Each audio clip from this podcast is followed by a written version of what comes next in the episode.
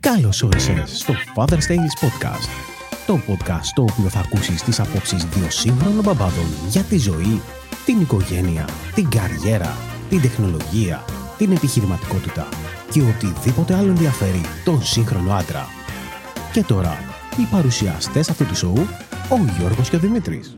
Σήμερα θα μιλήσουμε για την τεχνητή νοημοσύνη, ένα θέμα το οποίο έχει μπει δυνατά στη ζωή μας τον τελευταίο χρόνο. Φυσικά η τεχνητή νοημοσύνη δεν είναι κάτι που βρέθηκε τον τελευταίο χρόνο, αλλά έχει γίνει εντελώς mainstream και πλέον όλοι οι χρήστες μπορούν να χρησιμοποιήσουν κομμάτια τεχνητής νοημοσύνης εύκολα. Σήμερα λοιπόν θα μιλήσουμε λίγο και θα πούμε τους προβληματισμούς μας για το πώς θα αλλάξει τα επόμενα χρόνια η ζωή μας, πώς μπορεί να αλλάξει επαγγελματικά η ζωή μας ή, ακόμα χειρότερα, πώς μπορεί να αλλάξει και να επηρεάσει επαγγελματικά τη ζωή των παιδιών μας και φυσικά τις σπουδές τους, στο κομμάτι και στην εποχή της τεχνητής νοημοσύνης που μπορείς να βρεις τα πάντα πάρα πολύ εύκολα. Η τεχνητή νοημοσύνη που είναι hype αυτή εδώ τον καιρό, είναι πολύ της μόδας, αλλά όπως είπε και ο Γιώργος είναι κάτι το οποίο υπάρχει εδώ και πολύ καιρό και είναι πολύ εύκολο νομίζω να διαπιστώσετε πόσο κοντά είστε στην τεχνητή νοημοσύνη εδώ και αρκετό καιρό, αν κοιτάξετε απλά αυτό που κρατάτε στο χέρι σας. Στο κινητό λοιπόν, στο κινητό τηλέφωνο, πιστεύω εγώ ότι είναι ένα από τα καλύτερα δείγματα τεχνητής νοημοσύνης που μας ε, συντροφεύουν εδώ και αρκετά χρόνια, χωρίς να το αποκαλούμε τεχνητή νοημοσύνη, καθώς φαντάζομαι όλοι έχετε γράψει κείμενο, έχετε διορθώσει τα κείμενά σας ενώ τα γράφετε αυτόματα με το autocorrector που υπάρχει στο κινητό. Είναι ένα απλό δείγμα τεχνητής νοημοσύνης, αν θέλουμε να πούμε αυτό, τεχνητή νοημοσύνη. Απλά τώρα τελευταία έχει γίνει, όπως ε, είπε και ο Γιώργος, πολύ πιο προσιτή η τεχνητή νοημοσύνη, τα εργαλεία που προσφέρουν οι ιστοσελίδες. Οπότε πάμε να δούμε πώς ακριβώς εφαρμόζουμε την τεχνητή νοημοσύνη στην σημερινή ζωή. Ε, Γιώργο, εσύ ήδη χρησιμοποιείς κάποιο εργαλείο αυτή τη στιγμή τεχνητής νοημοσύνης; Όπως είπα, οι περισσότεροι χρησιμοποιούμε πολλά εργαλεία τεχνητής νοημοσύνης, αλλά τελευταία και το τελευταίο, το μεγαλύτερο ας πούμε, εργαλείο που βγήκε και έφερε την επανάσταση, το οποίο είναι ένα μικρό κομμάτι τεχνητή νοημοσύνης, είναι το ChatGPT. Νομίζω από τότε που βγήκε και ήταν διαθέσιμο στο ευρύ κοινό, άλλαξε η ζωή των πάντων. Γιατί κατάλαβαν το πόσο εύκολα μπορεί να κάνουν πράγματα ή όχι. Φυσικά, και τα αποτελέσματα μπορεί να τα δούμε. Αλλά κατάλαβαν εύκολα το τι μπορεί να γίνει. Βέβαια, από, δεν είναι μόνο το ChatGPT, γιατί βλέπεις ότι στα κινητά μας, ας πούμε, τώρα τραβάς μια φωτογραφία και ξαφνικά αλλάζει η φωτογραφία εύκολα επειδή τα κινητά ξέρουν να κάνουν επεξεργασία εικόνας χρησιμοποιώντας τεχνητή νοημοσύνη. Δηλαδή, θέλω να πω ότι η τεχνητή νοημοσύνη δεν είναι μόνο το κομμάτι το να δημιουργήσουμε κείμενα ή να ρωτήσουμε το ChatGPT πληροφορίες ή οποιοδήποτε άλλο, δεν είναι μόνο το ChatGPT, αλλά πλέον είναι κομμάτι της ζωής μας. Ναι, χρησιμοποιώ εργαλεία όπως όπως είπες στο ChatGPT. Πρόσφατα βγήκε και από την Google το Gemini, το πρώην Bard, αλλά το χρησιμοποίησα λίγο και δεν μπορώ να πω ότι με ενθουσίασε ιδιαίτερα. αυτά, αυτά κυρίως χρησιμοποιώ. Δεν χρησιμοποιώ άλλα εργαλεία για ήχο, για βίντεο, για οτιδήποτε άλλο. Και εσύ χρησιμοποιείς κάτι; Εγώ χρησιμοποιώ το ChatGPT όπως όλος ο κόσμος, όπως είπες και εσύ. Είναι, Κυρίως είναι επειδή είναι δωρεάν. Έτσι. Πιστεύω ότι περισσότεροι γι' αυτό το ήρθαν σε επαφή με την ε, τεχνητή νοημοσύνη μέσω του ChatGPT, επειδή το προσέφεραν δωρεάν, αν και η πιο προηγμένη του έκδοση χρειάζεται να πληρώσουμε για αυτήν. Και όπως είπες, οι περισσότεροι το, τη χρησιμοποιούν για κείμενο. Και για να ρωτήσουν, έχω, περιμένουμε βασικά από το Google ότι σιγά σιγά τα, η αναζήτηση στο Google θα γίνεται πλέον με ερωτήσεις και απαντήσεις. Δηλαδή θα ρωτάμε αυτά που ρωτάμε ήδη στο Google και από κάτω δεν θα έχουμε τα στο σελίδες σαν αποτελέσματα για να ψάξουμε να δούμε τι έχει γράψει ο καθένας. Αλλά ένα κομμάτι των αποτελεσμάτων, κυρίως πάνω πάνω στο Google, θα είναι η, η απάντηση που ψάχνουμε, αντί να ρωτάμε το chat GPT. Τι, διαφωνείς; Δεν, δεν διαφωνώ. Δεν, δεν ξέρω πώ θα, γίνει, πώς θα έρθει το μέλλον, ας πούμε. Ναι. Θα σου πω τι, σε τι διαφωνώ όσον αφορά ακόμα τουλάχιστον στην εποχή που είμαστε. Πάμε στο ChatGPT και ρωτάμε και μας βγάζει μια απάντηση. Α, θα μου πεις ότι, δεν είναι, ότι δεν είναι σωστή. Δεν, δεν ξέρεις ακριβώς αν είναι σωστή. Δηλαδή δεν υπάρχουν facts. Ειδικά το ChatGPT έχει εκπαιδευτεί ας πούμε, μέχρι σε ένα μοντέλο το οποίο ήταν μέχρι το 21, νομίζω. Δεν ξέρω. Υπάρχουν και άλλα πράγματα τα οποία έχουν αρχίσει τώρα και κάνει και ε, ψάχνει το ίντερνετ και διάφορα ε, πράγματα που κάνει η OpenAI. Αλλά θεωρώ ότι όσον αφορά τα facts, ας πούμε, δεν είναι ακόμα εκεί. Οπότε όταν πηγαίνεις στο Google και ρωτάς και σου βγάζει μόνο αποτελέσματα τεχνητής νοημοσύνης, θα πρέπει να είμαστε σίγουροι ότι αυτά είναι σωστά. Και πώς μπορούμε να το εξακριβώσουμε, ναι, και πώς θα ξέρουμε αν θα είναι σωστά αυτά; Κάπου θα πρέπει να βασίζονται. Φαντάζομαι ότι θα λέει η τεχνητή νοημοσύνη ή το Google ότι ξέρεις, βρήκα την ίδια απάντηση σε 30 ιστοσελίδες και μάλλον είναι αυτή σωστή. Βέβαια, δεν ξέρουμε αν αυτές οι ιστοσελίδες που γράφτηκαν έχουν γραφτεί από τεχνητή νοημοσύνη και εκείνες. Ακριβώς. Ακριβώς, γιατί άμα έχεις γράψει ιστοσελίδες οι οποίες βγάζουν άλλα αντί άλλων στοιχεία, ότι ο Δημήτρης, ας πούμε, είναι ο ιδιοκτήτης της Microsoft και το έχω γράψει σε 50 σελίδες και το ε, μοντέλο AI έχει γίνει train με βάση αυτό, θα πάτε να ρωτήσει κάτι και α πούμε ο Δημήτρης που έχει δημιούργησε τη Microsoft και μπλα μπλα. Και θα σου το πει με τέτοιο τρόπο το οποίο θα το πιστέψεις έτσι.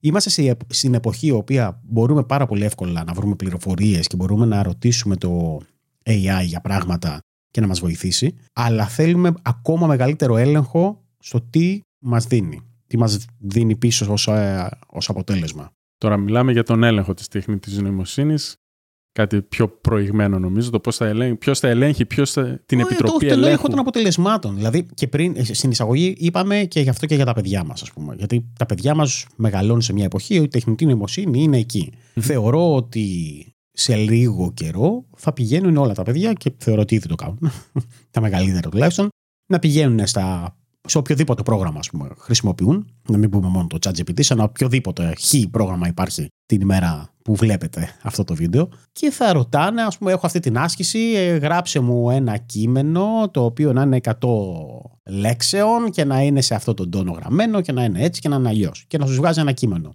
Το οποίο θα αλλάξει κατά πολύ την εκπαίδευση, αλλά δεν ξέρουμε αν αυτό το κείμενο που θα βγάζει, αν θα έχει σωστές πληροφορίες ή όχι. Και εγώ στον αντίποδο έχω να σου πω ότι υπάρχουν κάποιοι καθηγητές και δάσκαλοι οι οποίοι λένε και κάποια λάθος πράγματα οι οποίοι δεν είναι και αυτοί οι αλάνθαστοι και οι άνθρωποι, οπότε κάποια λάθη μπορεί να κάνει και τεχνητή νοημοσύνη. Απλά πιστεύω ότι όσο περισσότερο θα προγραμματίζεται, τόσο λιγότερα λάθη θα έχει.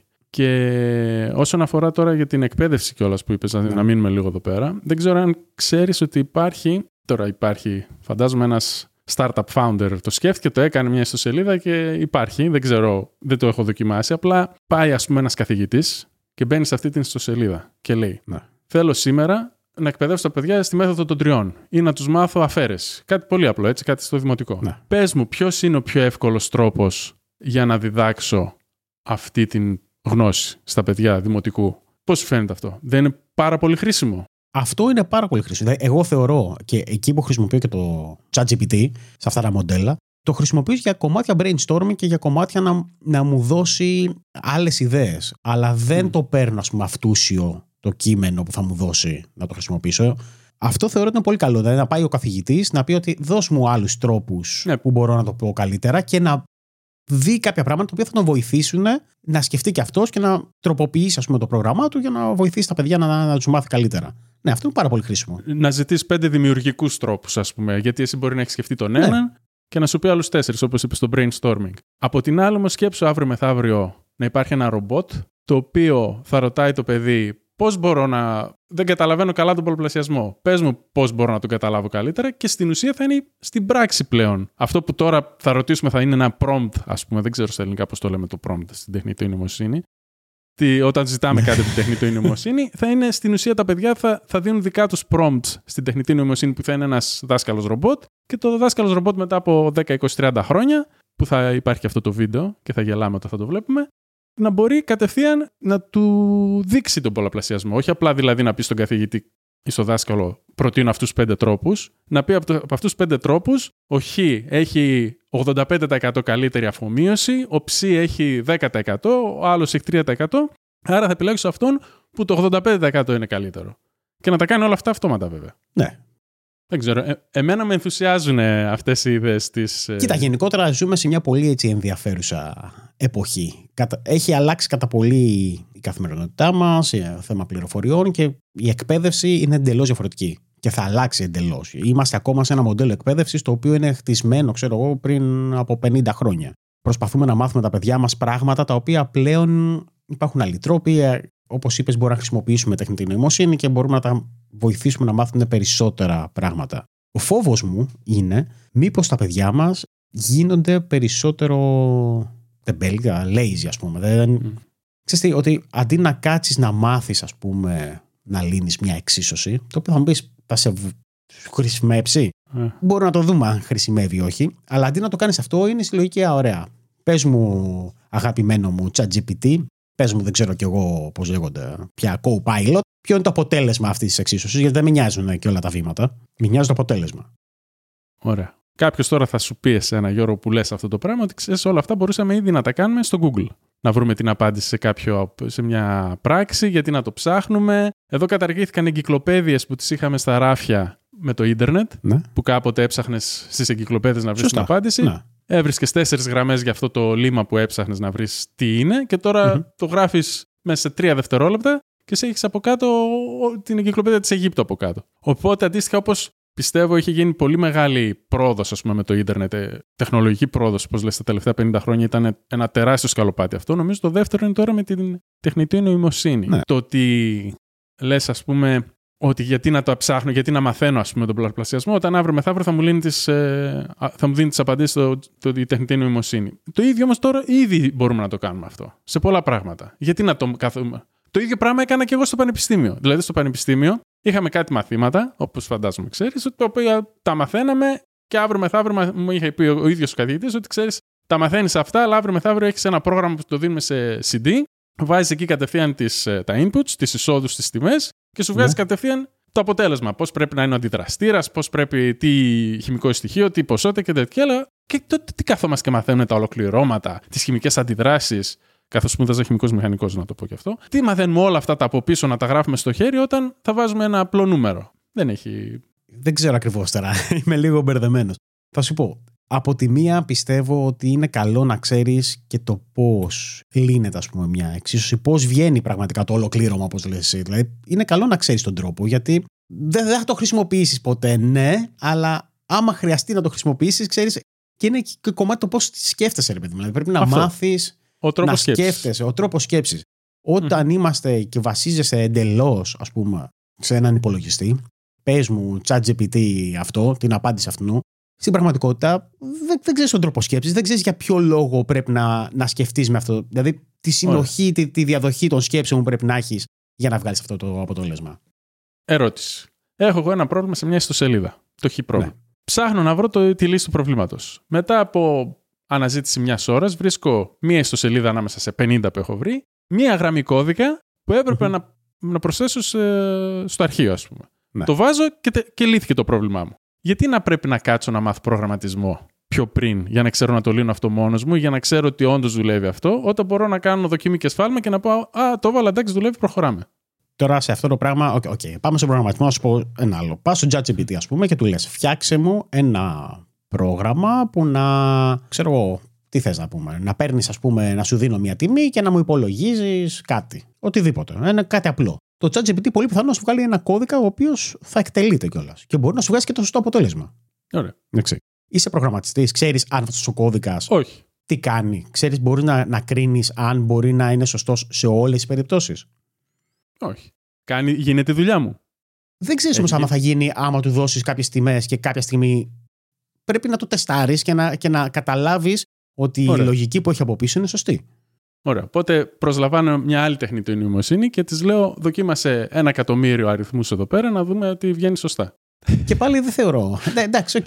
Μπορείς να την κάνεις τη δουλειά σου, αλλά δεν ξέρω. Νο- Νομίζω ότι σίγουρα στο κομμάτι του μέλλοντος, και αυτό θα είναι κάτι που θα βρουν τα παιδιά μας μπροστά τους, είναι να μάθουν να δίνουν σωστά prompts, όπως είπες. Το αυτό το Μμ. prompt engineering. Ναι, αυτό είναι κάτι το οποίο είναι πολύ σημαντικό και ένα κομμάτι του prompt engineering είναι να μην πας στο ChatGPT και του πεις γράψε μου ένα κείμενο για τον ήλιο. Θα πρέπει να του πεις γράψε μου ένα κείμενο για τον ήλιο, να είναι 200 λέξεις, να είναι με αυτό το χαρακτήρα, να μην χρησιμοποιείς αυτές τις λέξεις, χρησιμοποιήσει το άλλο. Δηλαδή να μάθεις να φτιάχνεις καλά το prompt και να σου δώσει το αποτέλεσμα που θέλεις. Αλλά από την άλλη, δεν θεωρώ, ας πούμε, ότι όπως πολλοί λένε, ότι κάποια επαγγέλματα θα εξαφανιστούν επειδή τώρα πια έχουμε τεχνητή νοημοσύνη και δεν θα χρειαζόμαστε να έχουμε προγραμματιστές. Θα πηγαίνω στο ChatGPT και θα του φτιάχνω το πρόγραμμα που χρειάζεται. Δεν το θεωρώ αυτό. Ή ε, δεν θα χρειαζόμαστε, ας πούμε, λογιστές γιατί θα έχω το ChatGPT και θα. Το ChatGPT έχω κολλήσει σε αυτό. Θα έχω, ας πούμε, το πρόγραμμα και θα μου λέει το τι πρέπει να κάνω. Ή δεν χρειαζόμαστε δικηγόρους, γιατί θα ξέρει τα πάντα που έχουν γίνει και θα μου λέει ποια είναι η σωστή υπερασπιστική γραμμή, ξέρω εγώ. Με, για τους λογιστές που είπες συγκεκριμένα.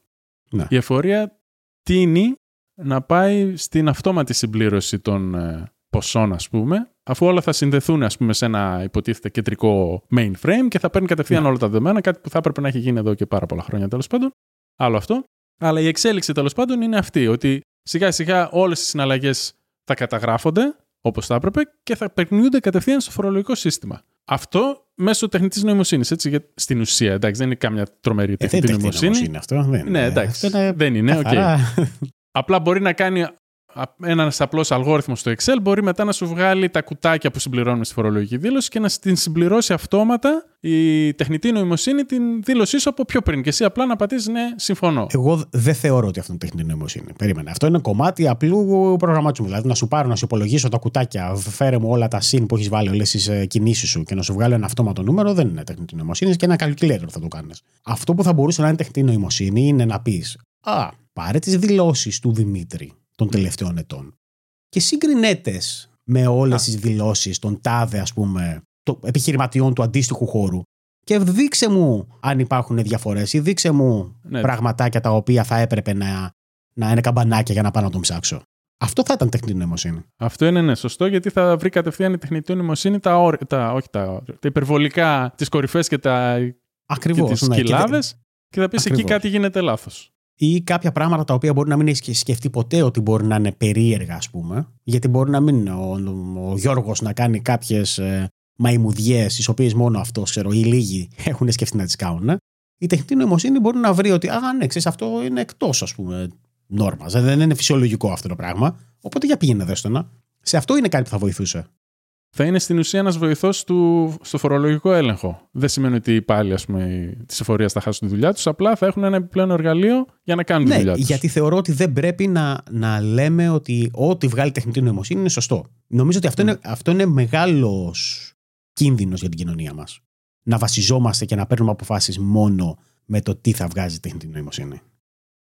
Όταν ρωτάς το Google, δεν το εμπιστεύεσαι; Αυτά που διαβάζεις στα, στα, στα αποτελέσματα. Ναι. Τώρα νομίζω είναι σχετικό αυτό, έτσι. Το τι θα ρωτήσεις και τι. Ωραία. Ανοίγεις την εφαρμογή του καιρού στο κινητό και βλέπεις ότι στην Ελλάδα, ας πούμε, αυτή τη στιγμή έχει 20 βαθμούς. Το εμπιστεύεσαι; Ναι, το εμπιστεύομαι. Δεν θες να πας στην Ελλάδα να δεις ότι να πάρεις κάποιον τηλέφωνο να το ρωτήσεις. Όχι, στην ρε, Ελλάδα. δεν έχει λέω 20 αυτό. βαθμούς. Είναι διαφορετικά τα πράγματα, ας πούμε, το... γιατί μιλήσαμε ας πούμε, για φορολογικούς ελέγχους. Το αντίστοιχο Ναι. θα μπορούσε να είναι για το αν κάποιος έχει παραβατική συμπεριφορά. Να βάλουμε τους κανόνες και τους νόμους του κράτους και δεν χρειαζόμαστε δικαστές. Η τεχνητή νοημοσύνη θα μας πει Α, ποια είναι η συμπεριφορά σου. Αυτή. Α, είναι εκτός αυτού του κανόνα, είναι εκτός αυτών των κανόνων Ωραία. και πρέπει να καταδικαστείς σε 10 χρόνια φυλάκισης γιατί είναι. Μμ. Ναι, περίμενε. Ναι, θεωρείς ότι είναι τέτοιο. Πρώτα απ' όλα, για να βάλεις ποια είναι η συμπεριφορά σου, παραβατική συμπεριφορά, πρέπει να την βάλει άνθρωπος, οπότε είναι διαφορετικό από την τεχνητή νοημοσύνη. Δεύτερον, θα πρέπει κάθε φορά, επειδή η τεχνητή νοημοσύνη δεν παίρνει πάντοτε σωστές αποφάσεις, τουλάχιστον έτσι όπως είναι σήμερα τα πράγματα, νομίζω ότι όλες οι, οι, οι περιπτώσεις πρέπει να διπλοελεγχθούν από ανθρώπινο μυαλό. Έτσι θεωρώ. Ωραία. Περνάω εγώ με το κόκκινο. Ναι. Και έρχεται η τεχνητή νοημοσύνη, ο δικαστής τεχνητής νοημοσύνης και μου λέει: Πέρασε με κόκκινο, αυτή είναι η ποινή. Έρχεται ένας άνθρωπος δικαστής τώρα και με δικάζει για το ίδιο πράγμα, ότι έχω περάσει με κόκκινο. Στον άνθρωπο θα πω χίλιες δύο δικαιολογίες ότι ξέρετε, έτρεχα γιατί πήγαινα στο νοσοκομείο να σώ, Ωραία. γιατί η γυναίκα μου γεννούσε Οκ. κλπ. Το ίδιο μπορώ να πω και στην τεχνητή νοημοσύνη, αλλά ο νόμος είναι ότι πέρασα με κόκκινο. Δηλαδή θα, ο, ο άνθρωπος θα με βρει κάποια ελαφ- ελαφρυντικά. αν και προγραμματιστής, δεν θεωρώ ότι όλα είναι binary, ρε παιδί μου, 0-1. Γι' αυτό βλέπεις ότι υπάρχουν διαφορετικές δικαστικές αποφάσεις για διαφορετικά πράγματα. Δηλαδή, αν κάποιος πάει και σκοτώσει κάποιον άλλον, θεωρώ ότι είναι πρώτα απ' όλα καταδικαστέο. Αρχίζουμε από εκεί, από τα αυτονόητα. Αλλά κάθε έγκλημα είναι εντελώς διαφορετικό. Δηλαδή, αν εσύ πας και σκοτώσεις κάποιον που σε επιτέθηκε, δεν θα πάρεις την ίδια ποινή α, με το αν σχεδιάσεις να πας να σκοτώσεις τη γυναίκα σου, ξέρω. Κατάλαβες. Δηλαδή, υπάρχουν, είναι πολύ πιο σύνθετα από θέμα κινήτρων, από θέμα το τι έγινε, από θέμα αν είναι ξεκάθαρο ή όχι. Γιατί το να περάσει με κόκκινο είναι ξεκάθαρο. Πέρασε με κόκκινο. Οκ. Αν όμως καταδικάζουμε κάποιον με βάση ένα έγκλημα το οποίο δεν έχουμε αδιάσειστα στοιχεία, άντε βγάλε άκρη. Ωραία, εκείνα τότε θα τα ελέγχει άνθρωπος. Για αυτά που δεν υπάρχουν, ε, για, για αυτά που υπάρχουν αμφιβολίες. Αλλά κάποιε. Το πρόβλημα είναι ότι άμα μπει στη λογική ότι για κάποια τα ελέγχει το τεχνητή νοημοσύνη, για κάποια τα ελέγχει άνθρωπος, πού μπαίνει αυτή η γραμμή, η διαχωριστική γραμμή, ότι για αυτά τα ελέγχει η τεχνητή νοημοσύνη. Κατάλαβε θα, δηλαδή; θα βάλουμε τη γραμμή στις ποινές. Ό,τι έχει ποινή μέχρι 6 μήνες φυλάκιση ή 10.000 ευρώ πρόστιμο να τα κάνει τεχνητή νοημοσύνη. Ε, Εγώ διαφωνώ σε αυτό. Δεν ξέρω.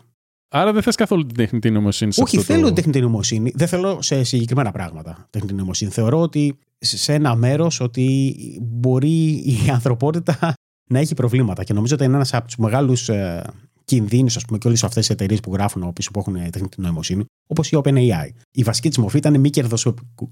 Ε. Μη κερδοσκοπικού σκοπού. Ναι, η μορφή ήταν μη κερδοσκοπικού σκοπού. Και ο λόγος είναι ότι πρέπει να ελέγχουμε, γιατί ξέρεις, τα πράγματα μπορούν να, πάνε, να πάρουν άσχημη τροπή και να μην καταλάβουμε πώς πήραν άσχημη τροπή. Δηλαδή είναι πολύ λεπτά τα όρια, νομίζω, σε κάποια πράγματα. Πλάκα-πλάκα δεν είναι μη κερδοσκοπικού σκοπού, είναι δύο φορές το σκοπός. Μη κερδοσκοπική οργάνωση. Μη κερδοσκοπική ναι. εταιρεία. Ναι. Άσχετο. αλλά είδες τώρα αυτό δεν θα το έλεγε η τεχνητή νοημοσύνη. Αυτό είναι ένα τέτοιο λάθος. Θα σου έλεγε Ναι, αλλά άμα το έλεγε, αν το έλεγε, δεν θα ήξερε αν είναι περίπτωση. Είναι δυνατόν, δεν μπορεί να το πει. Δεν υπάρχει πουθενά γραμμένο. Μη κερδοσκοπικός σκοπός για να το αντιγράψεις. Περίμενα. Μισό λεπτό. Γιατί τώρα μιλάμε για το ChatGPT ή οτιδήποτε έτσι. Ναι. Το ChatGPT δεν σκέφτεται την επόμενη λέξη. Σκέφτεται τον επόμενο χαρακτήρα. Πάντα. Το τι βγάζει λοιπόν από λέξη σε λέξη δεν είναι ότι πάντα βρίσκει κάπου γραμμένο αυτές τις λέξεις. Αλλά. Πώς προ... πώς... Είναι το πώ είναι εκπαιδευμένο το μοντελο mm-hmm. και πώς μπορεί να προβλέψει, όχι την επόμενη λέξη, τον επόμενο χαρακτήρα. Το επόμενο το γράμμα, token, δηλαδή. Ναι, το επόμενο γράμμα ή κενό ή τελεία ή οτιδήποτε. Έτσι γράφει τα μοντέλα, αυτά τα large language model που έχουμε τώρα. Το οποίο είναι. Τι είναι, γιατί, γιατί το λες αυτό τώρα, Είναι καλό, είναι κακό, σαν τι το λες; Ότι δεν είναι πουθενά γραμμένο αυτό. Αυτό θέλω να σου πω. Υπάρχει ένα κομμάτι, ας πούμε. Πώς λέγεται ελληνικά, το creativity, το οποίο ανάλογα το βαθμό που θα του βάλεις. Πάμε στο, στο ChatGPT. Το ChatGPT μπορεί να χρησιμοποιήσει το API του. Mm-hmm. Όταν χρησιμοποιείς το API, δεν είναι το ίδιο με το να χρησιμοποιείς. Το, μάλλον το ChatGPT το μοντέλο όταν χρησιμοποιείς, έτσι. Όταν χρησιμοποιείς το interface, σου έχει προσδιορισμένες τιμές. Όταν χρησιμοποιείς το API, μπορείς να του πεις ότι α, θέλω να είσαι πιο δημιουργικός ή λιγότερο δημιουργικός και να πάρεις διαφορετικά πράγματα. Διαφορετικά ας πούμε, αποτελέσματα τα οποία δεν έχουν να κάνουν με το τι είναι γραμμένο στο Ιντερνετ. Πόσο ελευθερία το αφήνεις δηλαδή να έχει το ChatGPT για να σου βγάλει το ναι. αποτέλεσμα. Και δεν είναι ότι τα πάω και τα βρίσκω στο Ιντερνετ και στα σερβίρω γιατί θεωρώ ότι τα έχω βρει και είναι σωστά. Είναι ότι σου βγάζω και σου συνθέτω πληροφορίες στη σερβίρο εντάξει, και, σου, και σου λέω έλεγξέ τα. Αυτή είναι η λογική. Μάλιστα. Ε, τις πληροφορίες όμως από εκεί που τις παίρνει είναι κάπου γραμμένες. Δεν αντιγράφει το, το κείμενο, εντάξει, αλλά. Δεν αντιγράφει το κείμενο, ναι. Έχει πάρει πληροφορίες, αλλά δεν είναι απαραίτητο ότι θα σου βγάλει τις ίδιες πληροφορίες πίσω. Και κάτι, ας πούμε, το διαφορετικό τώρα που έβγαλε η Google, το Gemini, του δίνεις ένα prompt, σου βγάζει πληροφορίες και του λες, έχει κουμπάκι και του λες, κάνε μου double check. Και πάει και σου λέει, Α, με βάση αυτά που σου είπα, Mm-hmm. Ε, τα έχω βασίσει σε αυτό το κείμενο και σε αυτό το κείμενο και σε εκείνη Α, την πηγή. Σε εκείνη σου την δίνει τις πηγές, μάλιστα. Καλό αυτό. Ναι. Για να μην χάσουμε και εμείς την επισκεψιμότητά μας. λοιπόν, τώρα έχουμε πάει στο κομμάτι το κατά πόσο θεωρούμε ότι η τεχνητή νοημοσύνη θα κυριαρχήσει το μέλλον και θα είμαστε. τα ρομπότ θα μας καταστρέψουν. ε, θα κυριαρχήσει σίγουρα, αρέσει. Είναι όπως το. Γιατί πιστεύεις εσύ ότι δεν θα κυριαρχήσει; Δεν κυριάρχησε το ίντερνετ δηλαδή στη ζωή μας. Όχι, σίγουρα θα κυριαρχήσει γιατί είναι κάτι το οποίο βοηθάει. Εγώ δεν θεωρώ, δεν είμαι κατά της τεχνητής νοημοσύνης. Δηλαδή, θεωρώ ότι πράγματα που έχω κάνει με το ChatGPT στο κομμάτι του brainstorming δεν θα τα έκανα εύκολα, ας πούμε, χωρίς αυτό. Θα πρέπει να μου πάρει πολύ περισσότερη ώρα. Τώρα μου θύμισε χθες προσπαθούσα να βρω ένα συνώνυμο. Ήθελα να γράψω, ας πούμε, ότι αυτό το φαινόμενο μπορεί να είναι blessing and a curse. Και έλεγα πώς αλλιώς μπορεί, λέω, σκεφτόμουν τώρα κάποια έκφραση ακόμα να γράψω, πώς μπορούμε αλλιώς να την πούμε αυτή. Και λέω, Ε, φιλαράκι, για γράψε μου. 20 φορές λέω πώς αλλιώς μπορείς. και μου έβγαλε 20 φορές. Και λέω, κοίτα να δεις πόσα υπάρχουν. Ναι, σε αυτό είναι φοβερό, δεν το συζητάμε. Αλλά νομίζω ότι έχει πολλές περισσότερες χρησιμότητες. Αυτό τώρα με τα κείμενα είναι το πιο εύκολο να κάνουμε. Σίγουρα. Και αυτό είναι το πιο. Αυτό που καταλαβαίνουν όλοι εύκολα, νομίζω. Εντάξει, η τεχνητή νοημοσύνη είναι πάρα πολύ μεγάλο mm-hmm. κομμάτι. Είπαμε ακόμα και φωτογραφίες. Παίρνουμε φωτογραφίες και σου βλέπεις τουλάχιστον στα κινητά εδώ πέρα που βγάζεις φωτογραφίες και του λες: Α, έχω έναν από πίσω, για σβήστον. Κάνεις έτσι και σου σβήνει mm-hmm. τον τύπο τη φωτογραφία. Ή σου φτιάχνει, ας πούμε, πράγματα τα οποία έχεις σε ακριβές κάμερες που ξέρεις πολύ καλύτερα από μένα. Φακούς και με ένα απλό κινητό και με AI, όχι με πραγματικά λέει, μέσα από το φακό, παίρνουν και προσαρμόζουν τη φωτογραφία να δείχνει διαφορετικά. Ή μπορείς να φτιάχνεις μουσική, μπορείς να κάνεις. Ένα κάρο πράγματα μπορεί να κάνεις με AI. Και είναι τόσο επικίνδυνο τώρα σε, όσον αφορά τη φωτογραφία που λες αυτή τη στιγμή, που οι εταιρείες όπως η Sony, ε, οι εταιρείες για φωτογραφίες, κάμερες και τέτοια, mm-hmm. προωθούν τώρα ένα σύστημα με το οποίο κάθε φωτογραφία θα έχει έναν τρόπο αναγνώρισης ότι έχει βγει από άνθρωπο και από ποιον άνθρωπο έχει βγει. Δεν ξέρω, δεν το έχω διαβάσει καθόλου τι ακριβώς θα γίνεται από πίσω. Μου θυμίζει λίγο τα blockchain, όπου μπορείς να επαληθεύσεις Ναι. ότι κάτι είναι κάποιου. Πιστεύω ότι κάτι τέτοιο θα, κάπου ως έτσι θα βασιστεί και αυτό, αλλά όταν θα βγάζει φωτογραφία η κάμερα, θα αποθηκεύει κάτι μέσα στο αρχείο το οποίο θα επιβεβαιώνει ότι την έχει βγάλει αυτή τη φωτογραφία άνθρωπος και όχι οτιδήποτε άλλο, γιατί όπως είπες, τώρα με την τεχνητή νοημοσύνη είναι πολύ εύκολο να φτιαχτούν ψεύτικες φωτογραφίες και πολύ ε, σύντομα πιστεύω ή δύσκολα θα, θα μπορεί να καταλάβει ο κόσμος τι είναι πραγματικό και τι είναι από τεχνητή νοημοσύνη. Μπράβο. φτιαγμένο. Και αυτό είναι το μεγάλο τώρα κομμάτι που μπορούμε να πάμε. Ήθελα να, πάω, να ρωτήσω κάτι άλλο, αλλά πάμε σε αυτό, μιας και το ανέφερες. Το τι θα γίνει στο μέλλον και κατά πόσο μπορούμε να καταλάβουμε αν κάτι είναι αυθεντικό ή όχι. Όχι μόνο κείμενο, Αυτό. Ο, τα πάντα, τα πάντα. εικόνα, βίντεο το οποίο μπορεί να Βίντεο. φτιάξεις βίντεο με τεχνητή νοημοσύνη, ήχο το οποίο μπορεί να, να Αλλάξεις. εκπαιδεύσεις μοντέλα και να μιλάνε με τη φωνή σου. Μμμ.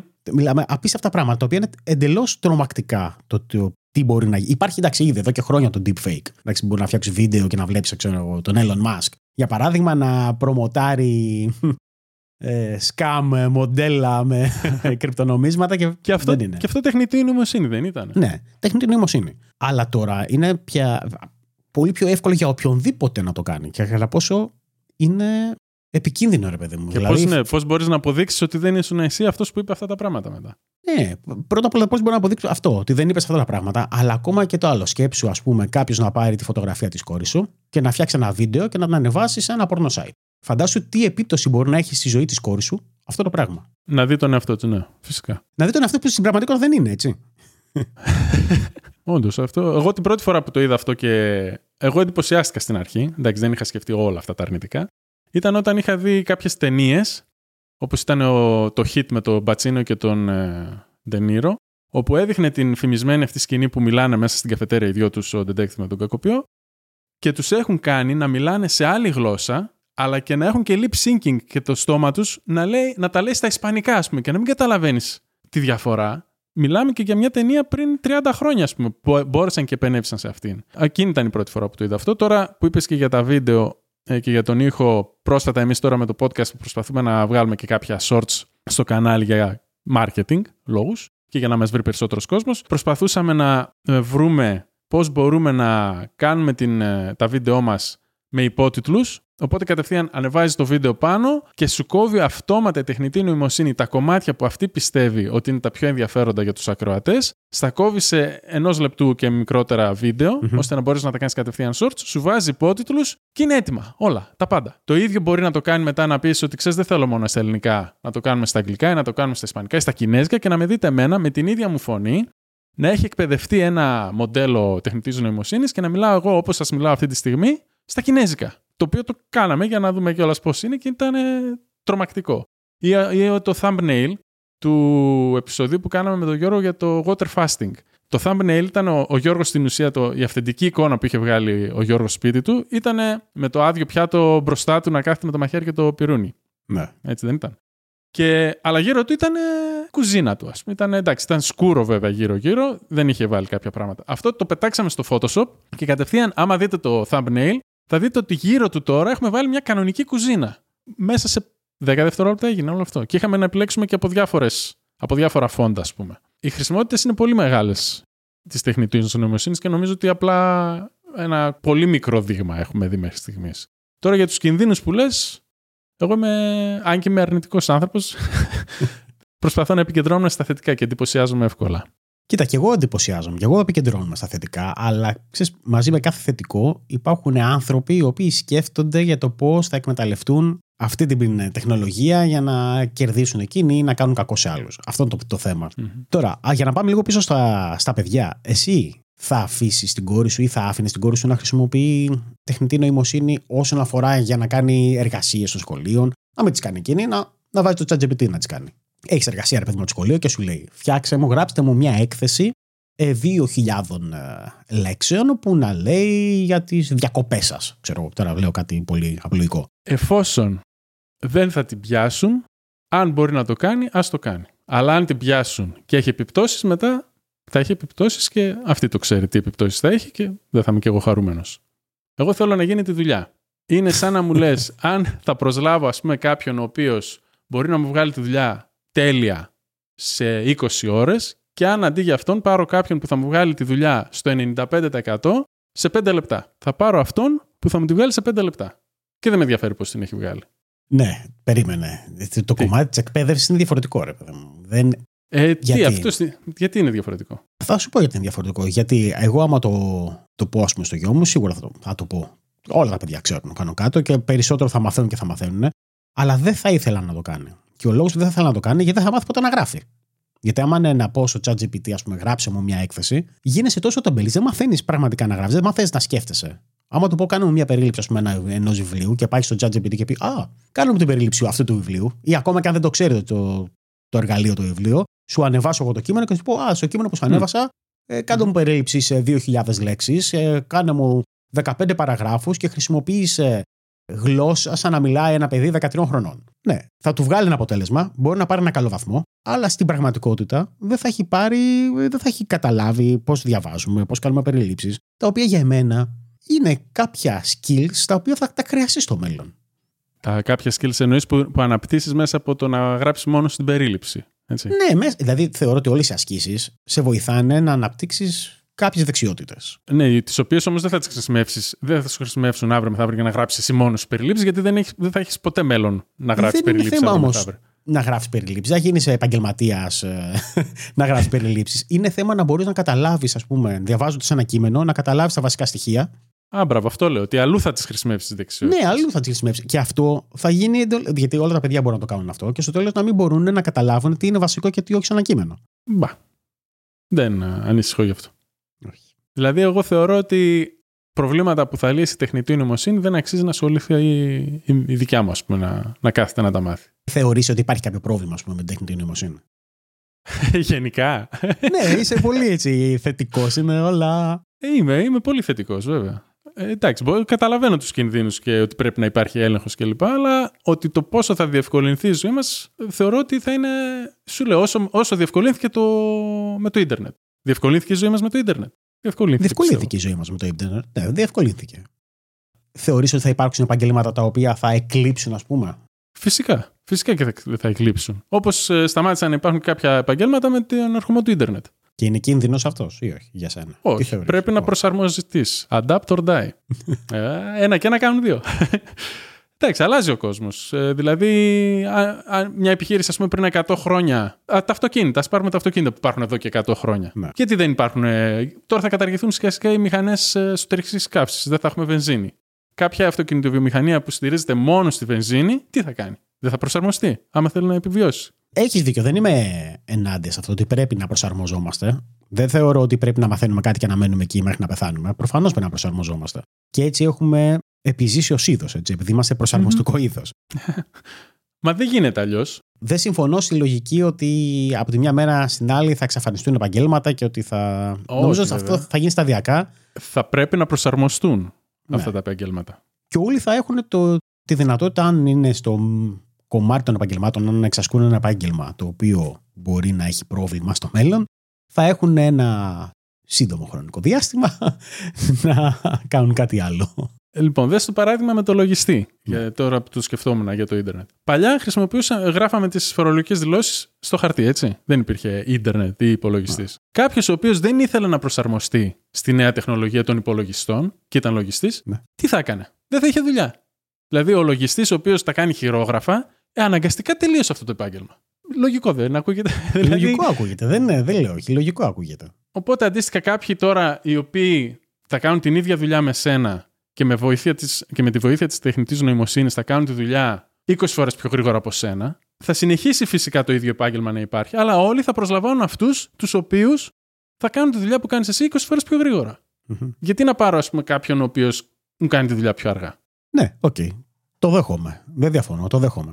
Οπότε εσύ τι θα κάνεις, παιδί μου, με την κόρη σου, θα της πεις ότι από εδώ και πέρα να κάνουμε training ε, τεχνητής νοημοσύνης και να χρησιμοποιήσει τα εργαλεία όσο πιο γρήγορα γίνεται; Γιατί πρακτικά άμα θεωρείς ότι αυτό είναι το μέλλον και έτσι πρέπει να γίνει, αυτό φαντάζει, ας πούμε, ως το καλύτερο, ότι όσο πιο γρήγορα εκπαιδευτείς, τόσο καλύτερα για σένα. Ε, φυσικά, ναι, εννοείται. Μαζί. μαζί. Εγώ θυμάμαι ότι χρησιμοποιούσα τα νευρονικά δίκτυα το 2003. Όταν προσπαθούσα με βάση τα νευρονικά δίκτυα που τώρα έχω αρχίσει και τα διαβάζω, τι γίνονται λίγο, ακούγονται, Και προσπαθούσα τότε να βρω στρατηγικές για το χρηματιστήριο και στρατηγικές για το στοίχημα με αυτά. Ναι. Άγνωστες λέξεις τότε. Μόνο είχαν κάνει κάποιες μελέτες κάποια και ελληνικά πανεπιστήμια εδώ πέρα και επικοινωνούσαν και μαζί μου πάνω σε αυτά. Αλλά ήδη από τότε υπήρχε. Οπότε τώρα οι μικροί, αν μου πει μπαμπά, έχω βρει αυτό το οποίο με τα νευρονικά δίκτυα ή με την ε, τεχνητή νοημοσύνη κατευθείαν βγάζω το, το αποτέλεσμα. Και... Μπράβο. Θα σα πω πολύ ωραία, ξέρεις να χρησιμοποιήσεις. Όχι, άλλο θέλω να πω. Η τεχνητή νοημοσύνη δεν είναι καινούργια έτσι. Είναι, υπάρχει πάρα πολλά χρόνια. Όπως ναι, αυτό ακριβώς. Απλά η εξέλιξη στο να. Είναι όπως η, η λογική ότι υπήρχαν υπολογιστές πάρα πολλά χρόνια που ήταν τεράστια μπαούλα και ξαφνικά τους βάλαμε σπίτι μας. Δηλαδή, αυτή είναι η διαφορά αυτή τη στιγμή. Ζούμε την. Όπως το λες, ακριβώς αυτό έγινε. Ζούμε την, την εξέλιξη ότι οποιοδήποτε μπορεί να χρησιμοποιήσει ε, τεχνητή νοημοσύνη χωρίς να καταλαβαίνει τι είναι ένα νευρονικό δίκτυο. Γιατί για να καταλάβεις, mm. χρειάζεσαι από πίσω mm. να έχεις πολλές γνώσεις, ας πούμε, και μαθηματικά και διάφορα πράγματα. Αλλά αυτό που θέλω να πω είναι ότι άμα αύριο ας πούμε, έρθει η κόρη και σου πει Α, έχω αυτές τις ασκήσεις, θα της πεις κάτσε φτιάξτε ή έλα να τις ανεβάσουμε στο ChatGPT να δούμε τι θα σου βγάλει.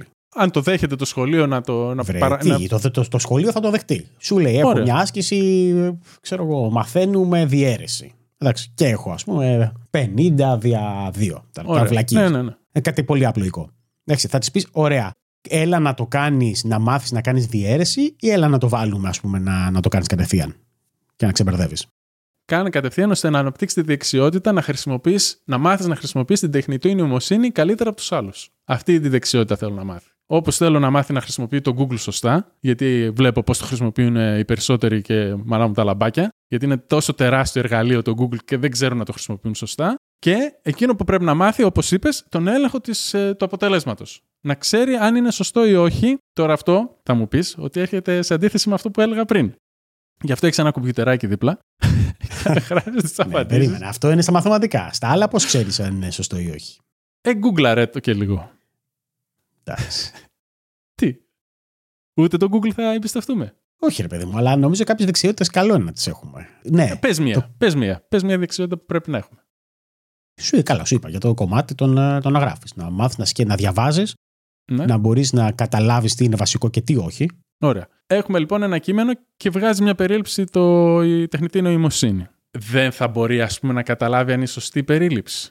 Δηλαδή, από ό,τι κατάλαβα, αυτό που μου λες είναι ότι η μικρή δεν θα διαβάζει καθόλου, ας πούμε, 10 σελίδες. Ναι. Θα ζητάει ναι. από, το, την τεχνητή νοημοσύνη, βγάλουμε την περίληψη, θα βγάζει μισή σελίδα η τεχνητή νοημοσύνη ναι. και θα λέει αυτή είναι η περίληψη. Και δεν θα καταλαβαίνει αν αυτή η περίληψη η δικιά μου, δεν θα καταλαβαίνει αν είναι σωστή ή όχι που αν διαβάσει ας πούμε, μόνη της αυτές τις 10 σελίδες, δεν, θα καταλα... δεν θα ξέρει ποια είναι η περίληψη, δηλαδή δεν θα έχει αναπτύξει αυτή την ικανότητα. Αυτό δεν μου λες, ότι δεν θα έχει αναπτύξει την ικανότητα ναι. να γράψει σωστά η περίληψη, θα κρατήσει. Άλλα τι άλλο σημειώσει, ας πούμε. Ναι. Ε, για πράγματα ναι. που θα έπρεπε να είναι στην περίληψη.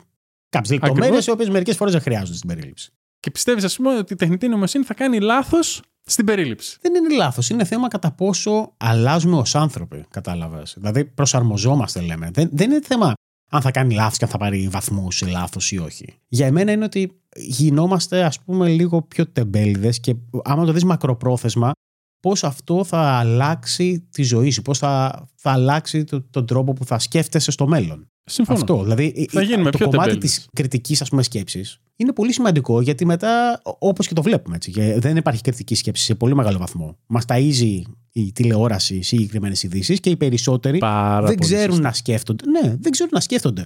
Αν αυτό γίνει ακόμα χειρότερα, φαντάσου πώς στο απεσιόδοξο μοντέλο, πώς θα μπορούσε να εξελιχθεί, ας πούμε, η κοινωνία έτσι. Κάποιοι οι οποίοι έχουν μάθει να διαχειρίζονται όλο αυτό το κομμάτι, το πλήθος, πώς θα μπορούσαν να χρησιμοποιήσουν για τους ανθρώπους που έχουν γίνει εντελώς τεμπέληδες και δεν μπορούν να σκεφτούν. Ναι, αυτή είναι η γενική τάση. Όντως. Συνωμοσιολογία υπήρχε... τώρα, έτσι. Έχω όχι, αρχίσει όχι, ολόκληρο.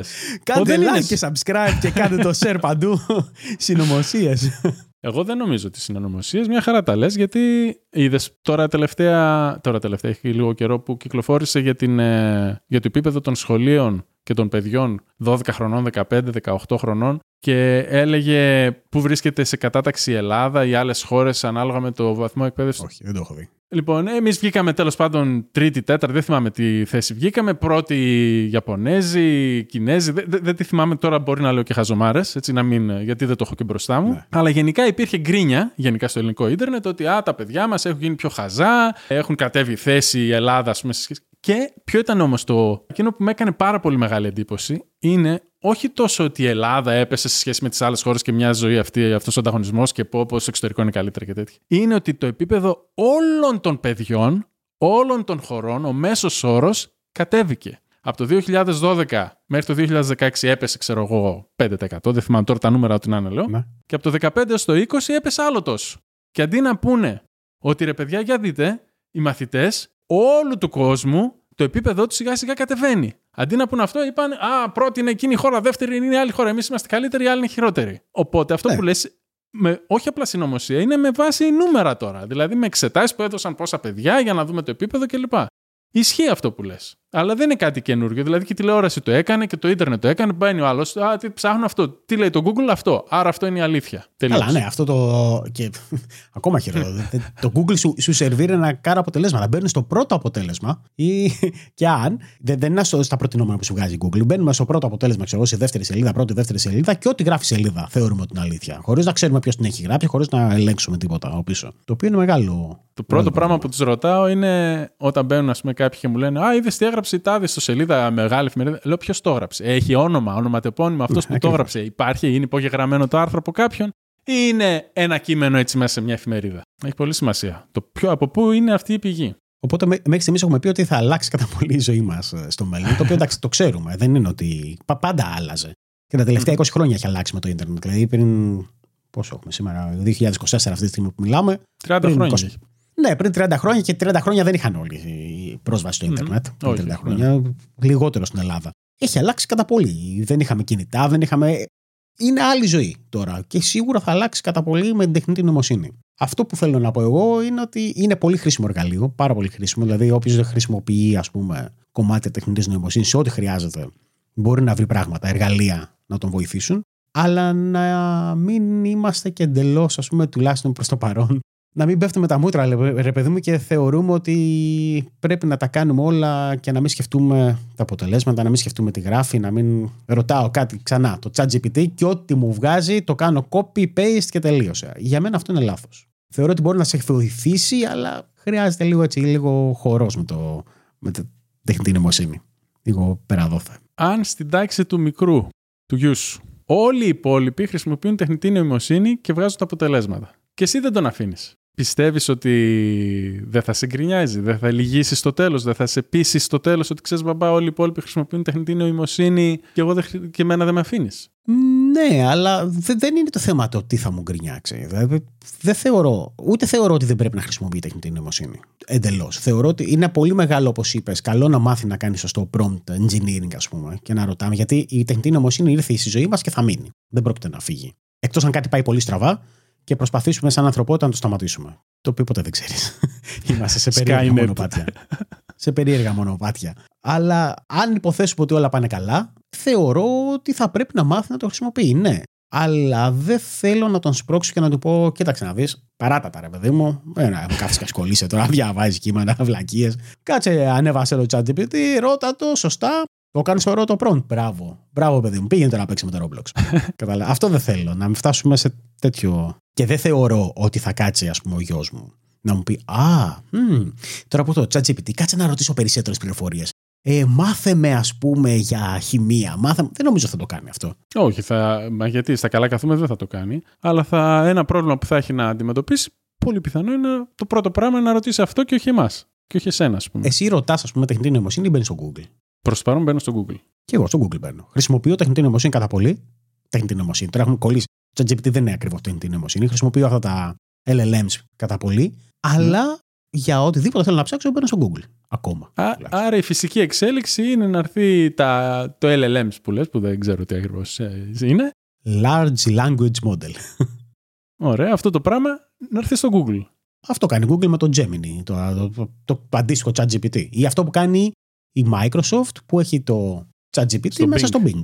Ναι. Ναι, ναι. Ωραία, άρα πάλι θα συνεχίσουμε να κάνουμε αυτό το πράγμα. Και όχι απλά. Ναι, οκ. θα, θα συνεχίσουμε Ναι. δηλαδή αυτό που λες ότι ψάχνεις ε, τώρα στο Google. Θα συνεχίσουμε στο Google απλά μέσω του. Θα, στην ουσία θα εξελιχθεί το Google και εμείς θα προσαρμοστούμε πάνω σε αυτό. Ένα άλλο κομμάτι που βλέπω επίσης, αυτό που είπαμε ότι κατά, πόσο, κατά πού, πώς εκπαιδεύονται όλα αυτά τα μοντέλα. Πώς Θεωρώ εκπαιδεύονται. Μέσα από το τεράστια data sets από το Google, ας πούμε. Mm. Εντάξει, ναι. Όσο περνά τα χρόνια και περισσότεροι παράγουν περιεχόμενο μέσα από τεχνητή νοημοσύνη, mm-hmm. τα οποία η τεχνητή νοημοσύνη είναι πολύ καλή στο να σου γράψει, ας πούμε, δοκίμια, να σου βγάλει φαντασίες και έτσι, αλλά όσον αφορά facts, ακόμα δεν είναι εκεί. Δεν μπορείς να, να βασιστείς στο τι λέει. Μπορεί να υπάρξει ένα μέρος πληροφορίας στο Google, το οποίο να μην είναι, ας πούμε. Τώρα δεν ξέρω, δεν είμαι ειδικός, δεν είμαι. Αλλά μπορεί να υπάρξει ένα μέρος πληροφορίας στο Ιντερνετ και να αρχίζουμε να κάνουμε train τα μοντέλα μας με βάση λανθασμένες πληροφορίες. Και αυτό θεωρώ ότι θα είναι πρόβλημα αν υπάρξει, αν γίνει. Γιατί έως τώρα τα φτιάχνουμε, ας πούμε, λες ότι το ChatGPT είναι, είναι εκπαιδευμένο με πληροφορίες έως το 2021, ας πούμε. Δεν, ήταν, δεν υπήρχε, ας πούμε, ο καθένας δεν μπορεί να χρησιμοποιεί τέτοιου είδους ε, εργαλεία. Τώρα που υπάρχουν πολλά blogs που ας πούμε γράφουν μόνο μέσα από AI, κατά πόσο μπορείς να βασιστείς ότι αυτά που γράφουν είναι πραγματικά; Άρωτα σε μένα, δεν ξέρω την απάντηση. Ε, προβληματισμός μου. Είναι προβληματισμός.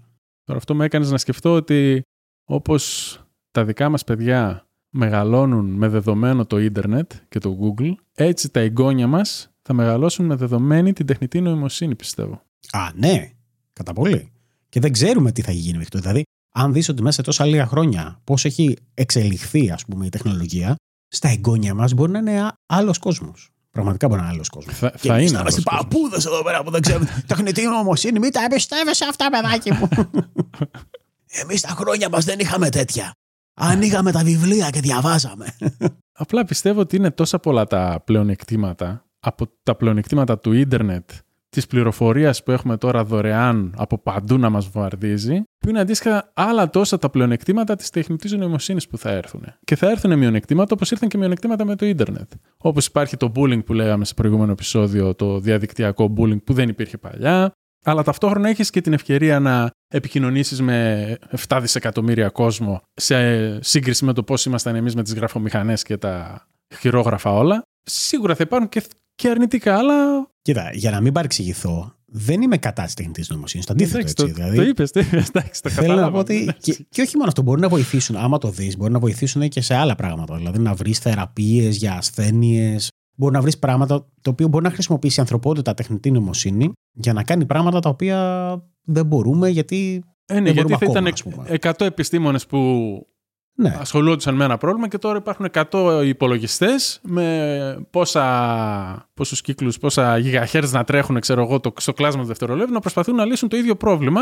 Είναι σαν να έχεις ένα εκατομμύριο επιστήμονες μετά πάνω στο ίδιο πρόβλημα. Οπότε θεωρητικά τα προβλήματα θα λύνονται πιο γρήγορα, λέω εγώ τώρα. Και αυτά είναι τα θετικά της τεχνητής νοημοσύνης. Απλά ξέρεις, μαζί με τα, τεχνικά, με τα θετικά έρχονται και τα αρνητικά. Αυτό το. Ε, ναι, δεν γίνεται. Δεν μπορεί να έρθει μόνο θετικό.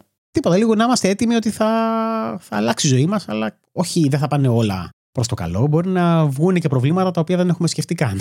Απλά εγώ με τις άποψεις ότι δεν πρέπει να είμαστε. Πρέπει να προσαρμοζόμαστε. Να, να υιοθετούμε ας πούμε, αυτά τα καινούργια εργαλεία που έρχονται στη, στα χέρια μας Όπως ας πούμε παλιά θυμάμαι με το κινητό που είχαμε κάτι, αυτά τα μεγάλα τα κινητά που έχουμε όλοι καταλήξει να έχουμε κινητά 5,5 ιντσών και 6 ιντσών οθόνες. Εννοείται. Και όταν ε, είχαμε... Τα μικρά θα έχουμε. Ε, ναι, αλλά όταν είχαν πρωτοβγεί είχαν πει: Ω, αυτή την παντόφλα, έχεις αυτή την παντόφλα. Από όπου δεν την κάνεις αυτή την παντόφλα. Και τώρα κανείς δεν έχει μικρά και όλοι ψάχνουν για τα πιο μικρά γιατί είναι άβολες οι μεγάλες οι παντόφλες. Αλλά το τι μπορούμε να κάνουμε από ένα κινητό είναι σαν να έχεις εκείνον τον υπολογιστή που είχαμε το 1998, ας πούμε, στο γραφείο μας, να τον έχεις στην τσέπη σου και να κάνεις χίλια δύο πράγματα. Καλά, εννοείται. Τώρα πια δεν είναι κινητά για μένα. Είναι, κινητοί, είναι φορητοί υπολογιστές, οι οποίοι μπορείς να πάρεις και τηλέφωνο. Αυτό. ε, ναι, αυτό πρακτικά δεν είναι κινητά τηλέφωνα. Νομίζω ότι μας έχει, μείνει, έχει ξεμείνει ο όρος. Άντε, ας πούμε ότι όλα φτιάχνονται με τεχνητή νοημοσύνη, όπως λες, στα εγγόνια μας. Αύριο μεθαύριο όλα θα είναι με τεχνητή νοημοσύνη φτιαγμένα. Θα διαβάζουν άρθρα από τεχνητή νοημοσύνη, φωτογραφίες όλα τεχνητής νοημοσύνης. Βγάλε μου ένα, μια τέτοια φωτογραφία, δες τι μπορώ να κάνω, να βγάλω εκείνο, να βγάλω το άλλο, όλα τεχνητή νοημοσύνη. Πώς θα ξεχωρίζει η ανθρώπινη δημιουργικότητα, ας πούμε, σε ένα τέτοιο κόσμο, πιστεύεις; Μπορεί να ξεχωρίσει κάπως; Δηλαδή, πώς θα ξέρεις ότι αυτό το έφτιαξε ο Δημήτρης ή αυτό το έφτιαξε ο Γιώργος; Δεν ξέρω. Και είναι πολύ, είναι πολύ δύσκολο. Ειδικά, ας πούμε, τώρα είπες για φωτογραφίες και, και σκίτσα και τέτοια. Το Mid Journey. Άμα δεις το τι παράγει, πρώτα απ' όλα νομίζεις, ακόμα και στου ανθρώπους, ότι είναι πραγματικές φωτογραφίες δεν ξέρω κατά πόσο μπορείς μετά να ξεχωρίσεις τι είναι φτιαγμένο από τεχνητή νοημοσύνη και τι από ανθρώπους.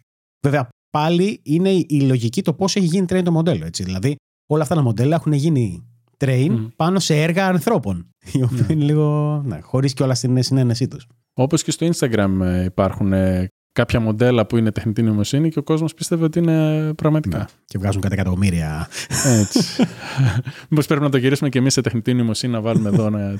τις κόπιες Λοιπόν, μας, τα avatar μπείτε- μας. Only fans. Father sales, only fans. Το μόνο πραγματικό. Εγώ, πι- Τεχνητή νοημοσύνη. η άποψή μου είναι ότι για να ξεχωρίζουμε σαν άνθρωποι πλέον σε έναν τέλειο κόσμο της ε, τεχνητής νοημοσύνης θα ξεχωρίζουμε από την ατέλειά μας. Δηλαδή όταν θα κάνεις ένα ορθογραφικό λάθος στο Twitter θα φαίνεται ότι είναι δικό σου το, το κείμενο. Όταν θα γράφεις με ιδιαίτερο τρόπο θα- θα βγάζεις φωτογραφία η οποία δεν μπορεί να, να παραχθεί από την... ε, Δεν θα είχε το training ας πούμε η τεχνητή νοημοσύνη να τη βγάλει. Έτσι πιστεύω ότι μπορεί να ξεχωρίσεις. Αν δηλαδή γράψεις μόνο σου ένα κείμενο χωρίς να το κάνεις ούτε spell checking, ούτε να το, ούτε να το περάσεις από το chat GPT και να του πεις rephrase αυτό ή expand εκεινο για να μου βγάλεις ένα πιο ωραίο κείμενο και το πετάξεις έτσι χήμα, πιστεύω θα κάνει μπαμ. ότι είναι δικό σου. Από εκεί λοιπόν που προσπαθούσαμε να βγάλουμε όσο γίνεται πιο τέλεια κείμενα, πιο τέλειες φωτογραφίες για να αρέσει στον κόσμο. Τώρα πάμε στο άλλο άκρο που δεν πρέπει να είσαι τόσο τέλειος για να μπορέσεις να ξεχωρίσεις στην εποχή της τελειότητας της τεχνητής νοημοσύνης. Ε, πιασάρικο, έτσι. Πιασάρικο είναι και συμφωνώ. Πρέπει να βγάλεις και χαρακτήρα ουσιαστικά. Να βγάλεις Ναι, το αυτό. δικό σου χαρακτήρα και να μην είναι αυτό που βγάζει το chat GPT. Θέλω να σου πω τώρα στη δουλειά. Κάνουμε κάποιους προσλήψεις, έχουμε συγκεκριμένη διαδικασία προσλήψεων και όλα τα βιογραφικά που έχω πάρει, επειδή πια έχω καταλάβει πώς γράφει Μμ. το chat GPT. όχι όλα, ένα πολύ μεγάλο μέρος από αυτόν έβλεπες, ας πούμε, στο motivation letter και ήταν όλο από chat GPT. Και το καταλαβαίνει, δηλαδή πια είναι ξεκάθαρο ότι είναι chat GPT. Ακόμα και τις εκφράσει που χρησιμοποιεί και το πώς το χρησιμοποιεί. Και λες, ρε φίλε, εντάξει. Τουλάχιστον μπες και άλλαξε το λίγο ή μπράβο. γράψε ένα καλύτερο prompt. Δηλαδή, μην το. οι, περισσ- οι περισσότεροι δεν ξέρουν να το χρησιμοποιούν κιόλας. Αυτό είναι το πρόβλημα. Όπως είπες για το Google, Όπως και το Google. ότι δεν ξέρουν. Ε, Μμμ. ναι. Ακριβώς Έχουμε το ένα ίδιο. εργαλείο και δεν ξέρουμε. Καλά δεν κάνουν καθόλου editing, ρε παιδί μου. Όπως το παίρνουν copy-paste κατευθείαν το πετάνε μέσα. Καταλαβαίνεις σε κάτι ότι βγαίνει από το ChatGPT. Νομίζω ότι το, τουλάχιστον όταν το χρησιμοποιήσει για αρκετό καιρό και δεις το πώς γράφει, νομίζω ότι καταλαβαίνεις. Μήπως διάβασες το τελευταίο newsletter που έστειλα από το site μου; Σίγουρα το έχω διαβάσει, αλλά Πρόσεξες τίποτα, σε έκανε εντύπωση ή πιστεύεις ότι το έγραψα εγώ; ε, τώρα δεν το θυμάμαι. Δεν το Δεν θυμάμαι. το θυμάσαι. Επειδή στο ChatGPT εκπαίδευσα το ChatGPT σε ένα avatar μου, πώς τα λέει, MyGPT, MyGPT νομίζω Αυτά τα λέει. τα, τα custom αυτά τα. Τα πώς custom, ναι. λέγονται, Πήγα και του είπα να διαβάσει όλο το site μου και να φτιάξει ένα avatar σαν εμένα. Ο τρόπος με τον οποίο θέλω εγώ να ξεχωρίσει ότι δεν είναι τεχνητή νοημοσύνη αυτό που γράφει, είναι να χρησιμοποιεί εγώ, εμένα, σαν να μιλάει ο ίδιος. Γιατί Ναι. τα περισσότερα τα prompts, ας πούμε, του ρωτάς γράψε με ένα τέτοιο, κάνε με ένα εκείνο και αυτό απαντάει ότι η κοινωνικοπολιτική, η χω- ε, Ναι, κοινοπολιτική μιλάει με ένα. κατάσταση της ε, υπάρχουσας ε, και σε παθητική φωνή και τέτοια. Ενώ αν του πεις γράψε μου εγώ και μου και τέτοια, θα πει Α, να σας πω